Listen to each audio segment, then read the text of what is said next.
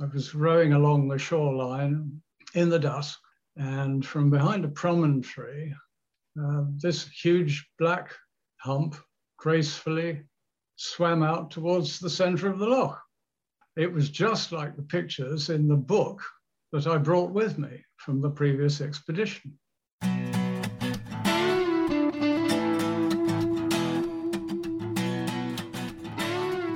Hi, everyone, and welcome to the Power and Motor Yacht Podcast, your berth for the best stories in boating. Each week, my colleagues and I will bring you everything from salty stories to thought provoking trend discussions, as well as interviews with the most interesting characters to ply the sea. Whether you're listening from the boatyard, your slip, or hopefully well underway, we're glad to have you aboard. Welcome to the Power and Motor Yacht Podcast.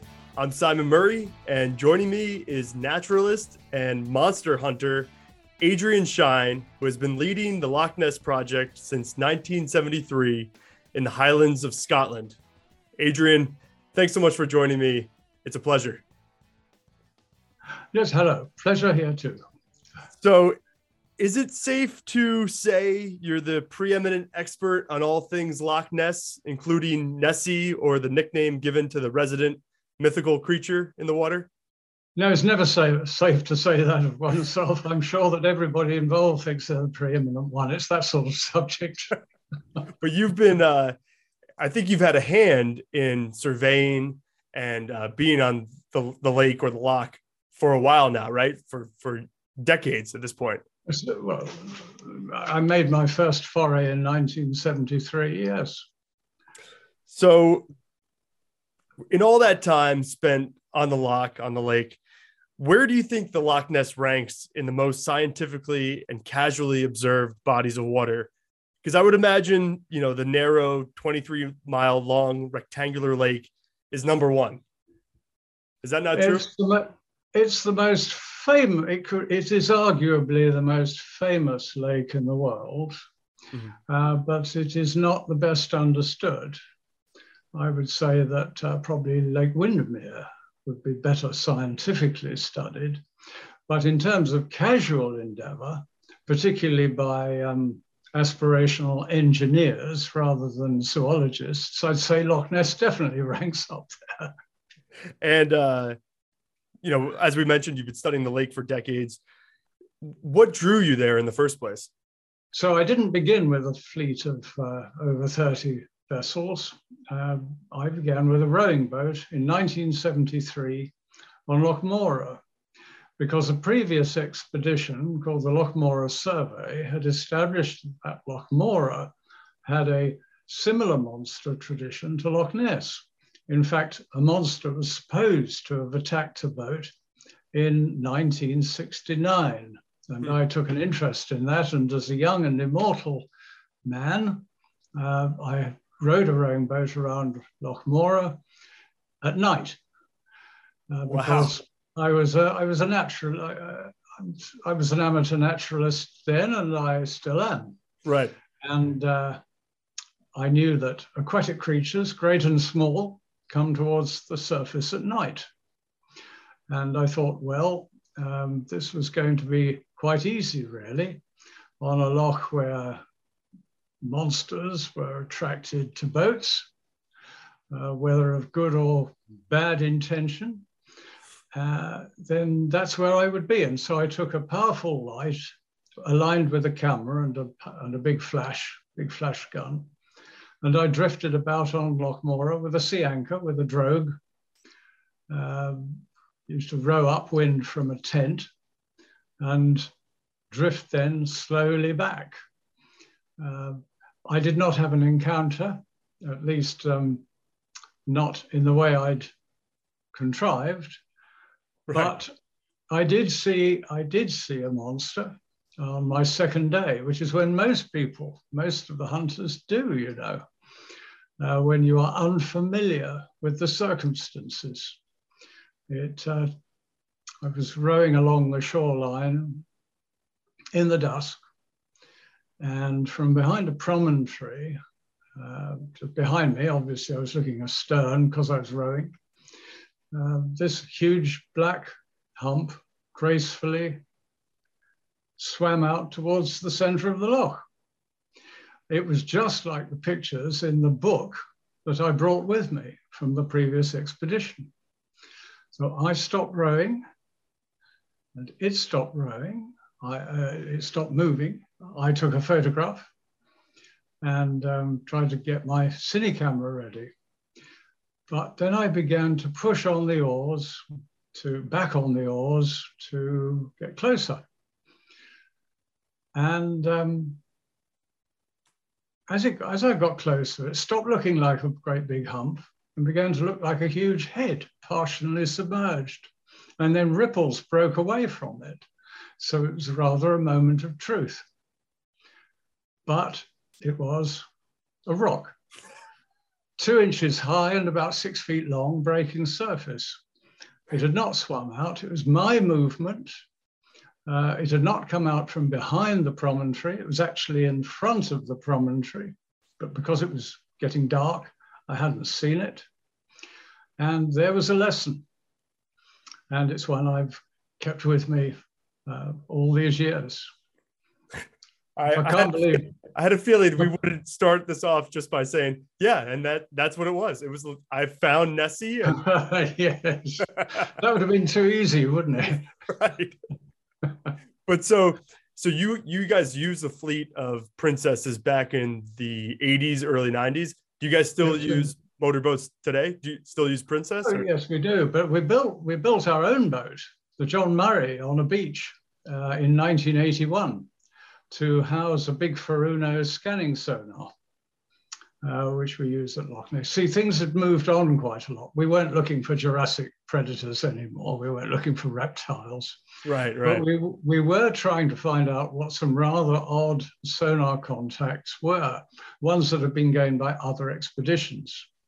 We knew the sorts of thing, things, the sorts of illusions the loch were capable of in terms of the eyewitnesses and we we knew that a lot of the photographs were fakes. You know, well, certainly the most famous and the good ones, they're all fakes. but had we got the right to be right? Basically, if there were uh, odd sonar contacts coming up in this place with the reputation that it had, wasn't it only fair to actually investigate the sorts of contacts that people were getting? It was sort of my job to do that. And so we built this flat pack sonar search vessel on a beach in 1981. I based it on inflatable sponsons built by um, professionals uh, because quite often I build my own things. I built a little submarine at Loch Morar, a little uh, submersible hide. Did that in the back garden. But um, this boat, the flat pack one, had a Ford Anglia van engine in it and a forward cabin. The point, we, the point of the design was that it would drift downwind soundlessly without engine noise. Um, as, you, as you will well know, if you turn the engine off on a conventional vessel, it pretty much turns broadside straight away. Right. Well, mine didn't because my superstructure was forward and I had slots for dagger boards aft at the stern, which reinforced the tendency. In fact, in the event, we, did, we hardly needed those.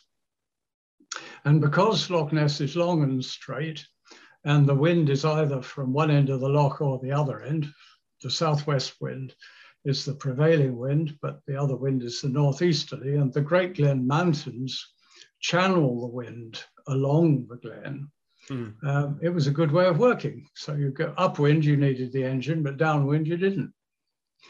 And uh, that was that was uh, basically how it worked. Wow. So okay. that was the other vessel. Okay. And now we just we just use motorboats of opportunity. Oh, really? the one that we're using at the moment is called Deep Scan after the exercise in 1987. Mm-hmm and it's run by the Loch Ness Centre at Drumnadrochit. Uh, they sponsor some of the things we do, and I get to use that boat. It has to earn an honest living during the summer, taking visitors out on the loch. But at other times, um, and in the evenings, uh, we can use it for research purposes hmm. and to support scientific endeavour. Uh, one of the main ones uh, was actually a couple of years ago when we supported Professor Gemmell's environmental DNA exercise, hmm. um, basically a survey of Loch Ness, uh, taking water samples. We did the deep water sampling for that. Um, so there were samples taken from end to end and side to side and top to bottom. Um, there weren't any reptiles. surprise, surprise. Uh, but it's in still, oddly enough, it's still left room for the um, the modern theories, which are all fishy ones of different sorts, rather lateral theories, and that keeps the fun alive. So uh, I was just wondering what's changed over the years, especially in recent years as technology has has advanced. Uh, are people flying drones now over the loch? Yes, and also they're looking on Google on the satellite channels. Um, the interesting thing is, of course, that uh, what with phone cameras and the the Google the Google Map uh, encounters that people claim sometimes is that um, they're really ideal because of the low resolution of the pictures. It makes them arguable. Right. And that's the great thing.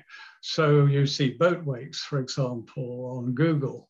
And Google can do some rather strange things uh, to photographs as well. Um, there's one of a, of a, of a known vessel on, on Loch Ness where, and its wake. Uh, that caused quite a lot of controversy a few years ago. So, and do you see more drones flying? Is, is more people uh, interested now? Well, yeah, drones drones fly about a little bit. They don't encourage them around Urquhart Castle. right, right. they, they stake it out with their wardens and warn people off. They're very jealous about that sort of thing.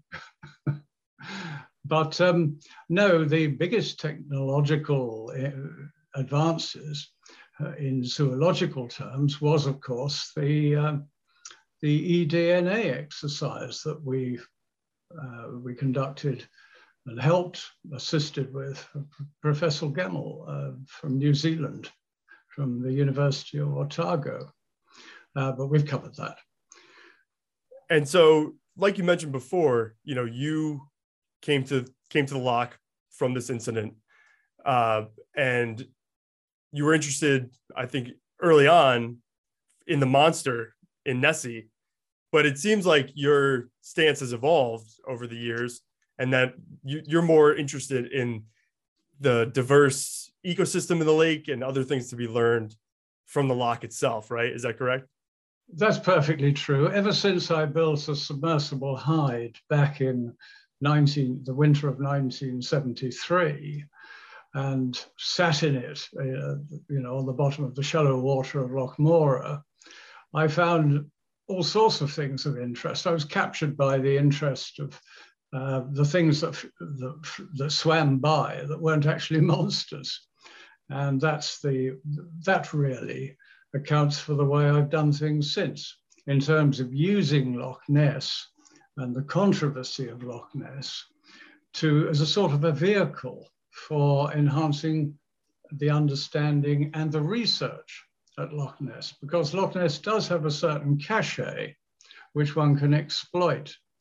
And um, for example, you know, if you advertise the fact that you're going to take a six meter core out of the sediment of Loch Ness 200 meters down. Um, and you write to a few scientists, you know, would you like uh, some of this mud? The answer is very probably yes, because it, it lays itself down in nice layers, pages, pages of a book to all the environmental episodes that have taken place in the last 10,000 years, ever since the ice melted. Hmm. Um, so we can seduce collaborations, uh, which you can find on our website, which is, uh, which is um, lochnessproject.com. And uh, you can see all the, all, all the different diverse things we've been able to, to foster and force um, at Loch Ness. And, you've mentioned that you you built that submersible. It seems like nowadays you guys are using state of the art autonomous submersibles, right? The technology has really increased in leaps and bounds to yes, survey this yes. lake. Yes, in zoological terms, the most elegant thing was undoubtedly the environmental DNA advances, because prior to that, we were using nets and water samplers, uh, microscopes uh, to identify and to count the, the organisms in the loch. But a mere water sample now does the job pretty much. Well, mm. well certainly a few water samples.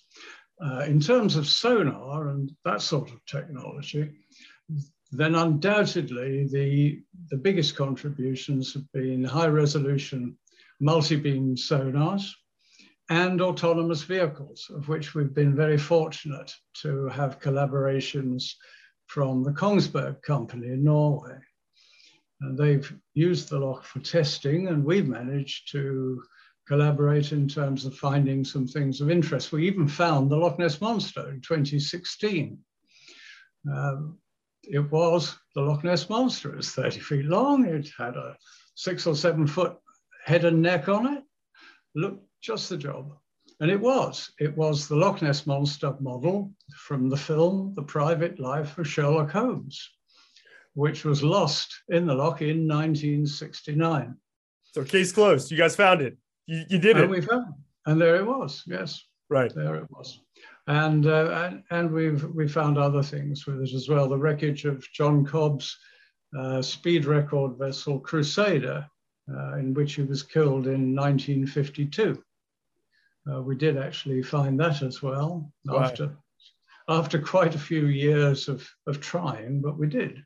And, and whatever came of that, did, was that removed? Uh, well, it's still there. Is it? Uh, okay yeah, it, it's been a very pretty delicate condition. It's birch ply, a lot of it. Hmm. But it was remarkably intact and the engine was still in it, uh, the, the de Havilland Ghost engine. Wow. So it was a fascinating moment. That's a pretty cool byproduct of this sonar absolutely, for the Absolutely. The great thing about um, looking for things on the loch bed is that they don't move and they are there. Right. They're just being they're just uh, there waiting to be found, so to speak. Exactly. Uh, but so you so you mentioned that you had this fierce, horrifying encounter with a rock, right?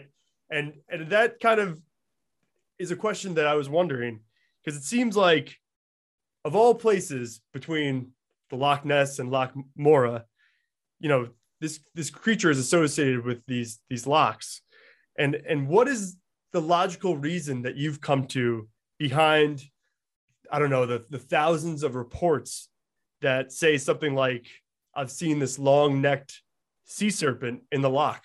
Why why did it start here? And i know it goes back to uh i think it was how far back it's like 530 something where an Irish monk was said to come across this monster? Well, they, they worked a lot of miracles. So um, I, I, don't personally uh, associate St. Columba's alleged encounter with a water monster in the River Ness uh, with what really happened since. What we have, though, and you're quite correct in saying, we have a sea serpent in Loch Ness. Uh, it is exactly the form that used to be called the Norwegian sea serpent um, back in the 18th century, and in the 19th century turned up off the coast of New England, off Massachusetts, the harbor of Gloucester, and hundreds of people saw it. It was a multi-humped organism with a head and neck. Um, not a particularly long head and neck, one would have to say, but that is exactly the form that turned up in Loch Ness. Um, what, and you asked why, and that's a good question. The point was, in the 19th century, people were fascinated by sea serpents. The, the, the Norwegian one, your, your own New England one.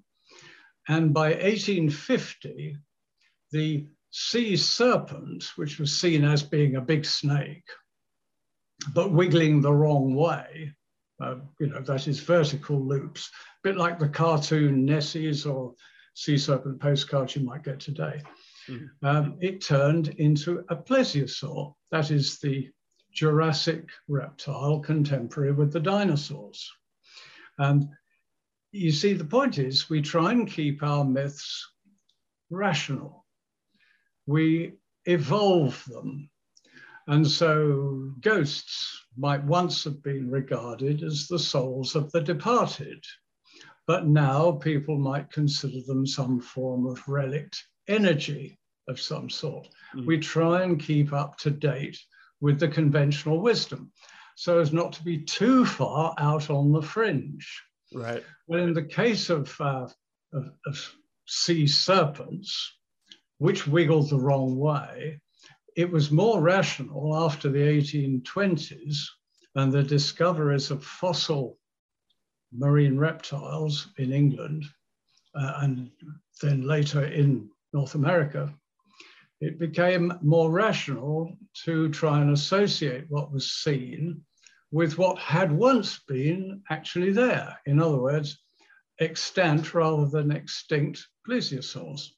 And that same process happened at Loch Ness within months. What had taken years in terms of sea serpents um, actually took place within just a few months at Loch Ness. And why was this? Well, you see, sea serpents were going out of fashion by the 1930s. The sea is an awfully big place, and you can't really go hunting sea serpents you wouldn't expect to succeed. But wouldn't it be really nice if one of them got stuck in an inland lake into a more finite space? And that is what the first investigator of the subject, Rupert Gould, thought had actually happened. He thought that one of his sea serpents, you see, he'd written a book in 1930 called The Case for the Sea Serpent. And he'd collected all sorts of very credible reports from around the world. And this evolution, as I put it, of the sea serpent into the plesiosaur uh, is pretty well documented in his own, his own book. But when he came to Loch Ness, and he was sponsored to come to Loch Ness, and he wrote a book about it called The Loch Ness Monster and Others, he found that people were seeing exactly that thing in Loch Ness the, the story had broken in the spring and was sort of increasing momentum. And I think it was his publication, both in the, in the, uh, in the newspapers and his book, which actually then told people what they should be seeing. And the great thing about Loch Ness is that being finite, he hoped that it would allow this phenomenon to become amenable to investigation and identification. And in a way, that is what happened, because we found out that the sea serpent reports were due to boat wakes, because Loch Ness isn't just a lake, it's, got a, it's part of a canal, part of the Caledonian Canal, which runs from sea to sea, from east to west. Um, it saves going around the top of Scotland, the Pentland Firth, rather rather hazardous voyage. Hmm. And so quite large vessels had been moving through Loch Ness since the, about 1820. Uh, they were making wakes. But it was only when the, the loch had a reputation for monsters, for sea serpents, if you wish, that people interpreted these multi humps not as boat wakes, but as sea serpents, or if you like, Nessies. That's wow. what, that is what happened. And, and Gould was correct because in the end we found out, yes, the multi-hump ones were boat wakes. So this collective uh, phenomenon of people and probably, probably quite a lot of the New England ones were as well, your very own, because around 1818, passenger vessels, steamships, were actually beginning to move around the East Coast. And I, I do believe that the New, New England sea serpent owes a lot to the novel steamships. Hmm. You see, sailing ships do not leave wakes which could be mistaken for monsters. The reason is that if there's no wind and the water is calm, and this sort of monster, by the way, is only seen in calm weather, both your sea serpent and the Loch Ness monster in the sea serpent form is only seen in calm weather. The sailing ship is going nowhere. It is becalmed. So there are no wakes. When it when the wind does blow and your sailing ship begins to move, it leaves a wake. But that wake is obscured by the waves raised by the wind which is driving it. And as the wind blows stronger, so the waves surrounding the wake get bigger and you don't see the wake. And that is why calm conditions bring forth monsters. That's just a, it's an amazing thing that the true culprit is just boat weight. so it's ships. Plain and simple. And it's ships. And when the ships came in, which is coincident, bar a year or two, with your New England sea serpent. It's fascinating. Rather, so, rather neat. It's amazing how that that uh, this phenomenon, this collective believing in this creature, has resulted from simple simple physics ships moving yes. and creating wake i mean that that's as simple as it is, you know but the key thing is how we interpret these things because steamships have been moving through loch ness since 1820 but it was only in 1933 that these wakes were actually seen as sea serpents as um, as monsters if you like so half the equation is our own expectation I do not say that we see what we want to see all the time, although we certainly want Loch Ness monsters. We certainly want to be a special person, you know, a chosen one, if you like. No, we see what we are supposed to see. If we see something we don't understand, we seek explanations and we seek them, in a sense, in a conventional way. And we all know what should be in Loch Ness and what we are meant to see. And so that's why we see monsters.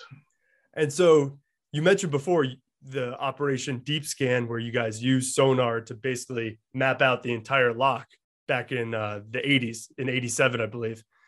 Yes. And obviously there was no monster to be found, but what good has come from these years or decades of research into the lake. I'm sure there's a lot of scientific understanding that you've taken away that's got nothing to do with any type of prehistoric monster.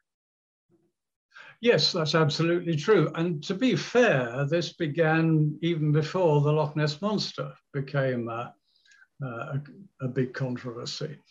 Uh, there was a chap called Wedderburn working at the beginning of the 19th century with Sir John Murray, and they discovered phenomenon uh, in Loch Ness to do with temperature gradients and underwater waves, seiches, if you like, internal seiches, which, um, which were very dynamic and unusually actually uh, extended our understanding of these effects at sea. Normally, phenomenon are discovered at sea and then translated into fresh water. This worked the other way around. And we, we've, in our own small way, were able to visualize some of the um, phenomena we're talking about, the division of the, the lake into layers in the summer, the, the great waves that move back and to um, in, in these layers, uh, the dynamics of the thing. Uh, some of which actually do contribute to a small number of monster sightings because the surface water on Loch Ness can sometimes flow against the wind. And you can see logs, which you think might be logs because they look like logs, but then you see that they can't be logs because they are swimming against the wind. Hmm. So they must be alive. Right. But of course, they're not. The water is moving slowly against the wind because the whole surface is sort of rocking like a bath of water back into uh, with about a 50 hour cycle. Uh, so it's one of the interesting things. There's the um, there's the sediments I spoke about earlier. You know these great tubes of mud uh, we pulled, we managed to pull out of the loch, um, showing environmental change. Uh, it's quite fashionable now. We want to know what's going on, don't we? Uh, well, it's a barometer. And, and I, I, think I, I think you made it very clear as to where you stand on the possibility of this being a real life thing, right? I mean, you're you're pretty much in the camp of this is just a phenomenon that people want to believe in. What what would you say kind of is a typical day now for you? I I, I imagine you're not looking for Nessie anymore. So what, what do you do over at the loch? Well, I'm still fascinated uh, with the thing as a phenomenon. Uh, at the moment, I'm actually writing a book about sea serpents. Oh, really? Because, okay. because that's where it started. Right. Um, it's all to do with the right to be right. In Britain, only about 17% of people think there's any likelihood whatsoever of a Loch Ness monster. And they are, they are, they are probably wrong. the rest of the people are probably right. But it takes no effort to be right. What if, we call this parsimony. What is the most likely explanation? And it, it's, a good, it's a good rule to follow. But parsimony does not guarantee that you are right. So that's why uh, what attracted me at the beginning as a possibility is now something I feel obliged to explain. Mm. And I've found it absolutely fascinating along the way to look at the origins of our sea serpent tradition, uh, the way in which it evolved into sea monsters, and then the way in which these monsters actually came into inland waters, if you like, in hmm. popular expectation. I'm talking in um, figurative terms here, you understand. Right. Um, I think it is because uh, the reason for the transfer was that lakes are finite. And there's a, there's a theory, I think it was Loewenstein who came up with the idea, that we are most curious about those things, those mysteries, which seem imminently solvable. Well, as I said, you can't really plausibly go hunting sea monsters because really the sea is too big. But of course, lakes are not in general too big. And so the accessibility, the finite nature of Loch Ness, and, and the fact that it's accessible by roads means that everybody can play the game. You can come and park in a lay-by, look out at the water, and you are on the brink of discovery. You fit the criteria for the imminently solvable mystery. Right. That's why I think Loch Ness has this preeminence. And of course, you have North American lakes as well with these traditions.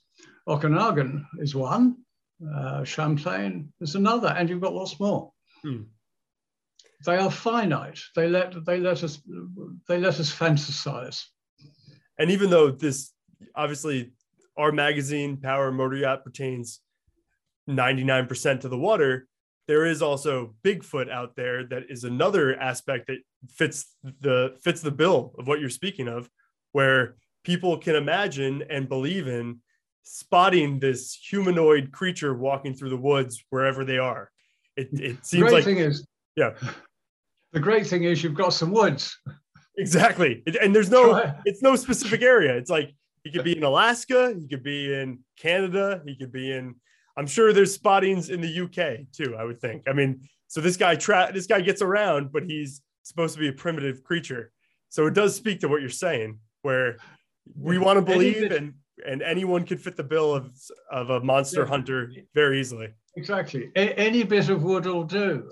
There right. are some big, there are, I believe there are Bigfoot stories from some quite urban areas where there's the odd tree. right. he just came down to uh to London to just you know have a cup of tea or something. I mean, yeah, it's truly, yeah. it's crazy. It's just it's just like sea serpents getting into Loch Ness. Right. We start with the sea serpents. You know, you cannot get away from the sea serpents. right. Well, so what I, I know you mentioned you, you're writing the book now. Can we? Yeah. Is there uh, is there a, a set time when you're looking to co- complete it, or you kind of just in the middle of it, kind of compiling notes and, and writing? No, no. I think I think I think it it'll be available for publication, and that's another story, of course. Right, right. But can we expect it sometime next year, or? Yes. Oh, really? Okay, great. Yes. And that kind of delves into the myth. Oh yes, I've got, I've got to, I've got to, I've got to, got to finish the thing before I've, I finish up with the Loch Ness business. I'm getting on, you know. Right, right. Well, you look great, and uh, I, I, I know we've kind of hammered this to death, but I think I have to ask: Is there any possibility that that this creature can be found? Are there even reptiles in that habitat that it might be mistaken for a, a, sea snake or something. I know you mentioned how the the the movement is more vertical than horizontal as a snake as a sea snake yeah. would be. You know, that's the movement that a typical sea snake would move through the water. But is there any possibility that these people are seeing something that is plausibly explainable? Well, the way we're looking at it now, ever since the, the 1970s, quite frankly, we've not been looking for, for Jurassic monsters. We've not been looking for reptiles. It's too cold for their reproduction, certainly contemporary ones. The leatherback turtle does manage to swim in our cold northern seas. Uh, turtles are a good shape for retaining heat and the leatherback turtle's got a few other tricks as well. So you've got to be careful. Nature can surprise us. But basically, we've only been looking at fish possibilities. In other words, we're divorcing what we think might be possible from what people are seeing as stereotypes. So the sea serpents we know are boat wakes. And the long-necked plesiosaurs are probably water birds, seen on very calm water where you cannot judge distance. So is it possible in a, in a lake, Loch Ness, which is of low productivity, where we long ago found that it could not sustain a population of resident, very large predators, Although the odd seal can make a living over winter with the salmon running in. Oh, that makes but sense. Remember that too, the bonus, you see, yeah. to the food chain. But is it possible that there are more lateral solutions which would not be picked up by the environmental DNA experiment? And we came up with three uh, to keep the thing alive, if you, if you like. Mm. One is my favorite, which is the Atlantic sturgeon.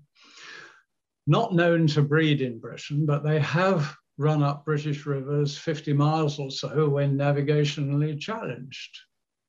Uh, they only spawn in fresh water, they do not feed.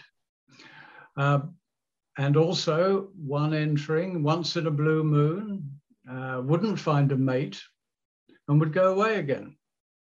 So if you're looking for a large creature, unusual to Loch Ness, but which was elusive, then the sturgeon's a damn good bet because it wouldn't be there most of the time and you can't get more elusive than that. Hmm. Another lateral idea is a fish introduced by man. And a chap called Dick Raynor came up with the Wels catfish, the European catfish, which is a huge, ugly thing. Some witnesses have said that what they've seen is very ugly, um, close to. And in the Victorian era, catfish were introduced to British lakes, sometimes as food fish, sometimes for sport. Now, they wouldn't breed in Loch Ness because they need a temperature above 20 degrees C, and you don't get a lot of that in Loch Ness. But one or two survivors um, very long lived, they're supposed to live for 100 years or more, uh, introduced to lakes in the catchment, might conceivably have got into Loch Ness. And because there'd only be two or three of them, or one or two, they wouldn't necessarily come up in the eDNA survey because of the low density. We didn't find otter DNA, and we know there are otters in Loch Ness sometimes. We didn't find merganser DNA. And the last theory which again is rather lateral, is the eunuch eel theory, the idea that a, an ordinary eel, or some of them, might not go back to the Sargasso Sea to spawn, but become enormous. And they wouldn't breed because to breed, they'd have to go to the Sargasso Sea. So they would, in effect, enter in plain sight. And yes, the environmental DNA uh, experiment found lots of eel DNA. But that eel DNA would be the ordinary eel DNA because the gigantic eel would have exactly the same DNA. And so there you are, you've got three possibilities um, to keep the fun going. And that's the point. The fun is, is really a mental game. Sure. Right. It, it's just the but those are possibilities. It's that kernel of of possible reality that keeps us going. That it, if it one of those the three can maybe be the uh, the answer, then okay, the, the game's still on, as you said. Oh yes, game game's on in those terms. Right. In a, in a way that's much more believable than say a prehistoric dinosaur that's been living in this that, that, that, went out that went out as far as the investigators were concerned in the 1970s and that's not even on the table anymore right right. It's not on the table now well we look forward to mr shine's uh, book that sounds like due out next year because that sounds really interesting. And the whole thing is really fascinating. You know thank you so much for for joining me and kind of just discussing breaking down what makes this phenomenon alive and well you know 50 years later. I mean that that's no small thing and and people do. I mean i think there is belief wherever you go there's always going to be a part of the population that wants to believe. Oh yeah. I i think i'm more with you. I, I think uh it's it's easily explained but uh yeah that's uh i think we we agree with with uh with that sentiment. I don't know how easy it was. It's taken me 50 years well, you seem to be in good spirits, you know, doing this for 50 years. I think it would make another person maybe off their rocker a little bit, but you seem well adjusted to be hunting something for 50 years that isn't even there in realistic terms. So, Adrian, thank you so much for joining me. It's been a pleasure, and uh, we look forward to, to reading the book and uh, maybe, you know, figuring out what the hell is in the Loch Ness. So, thank you again.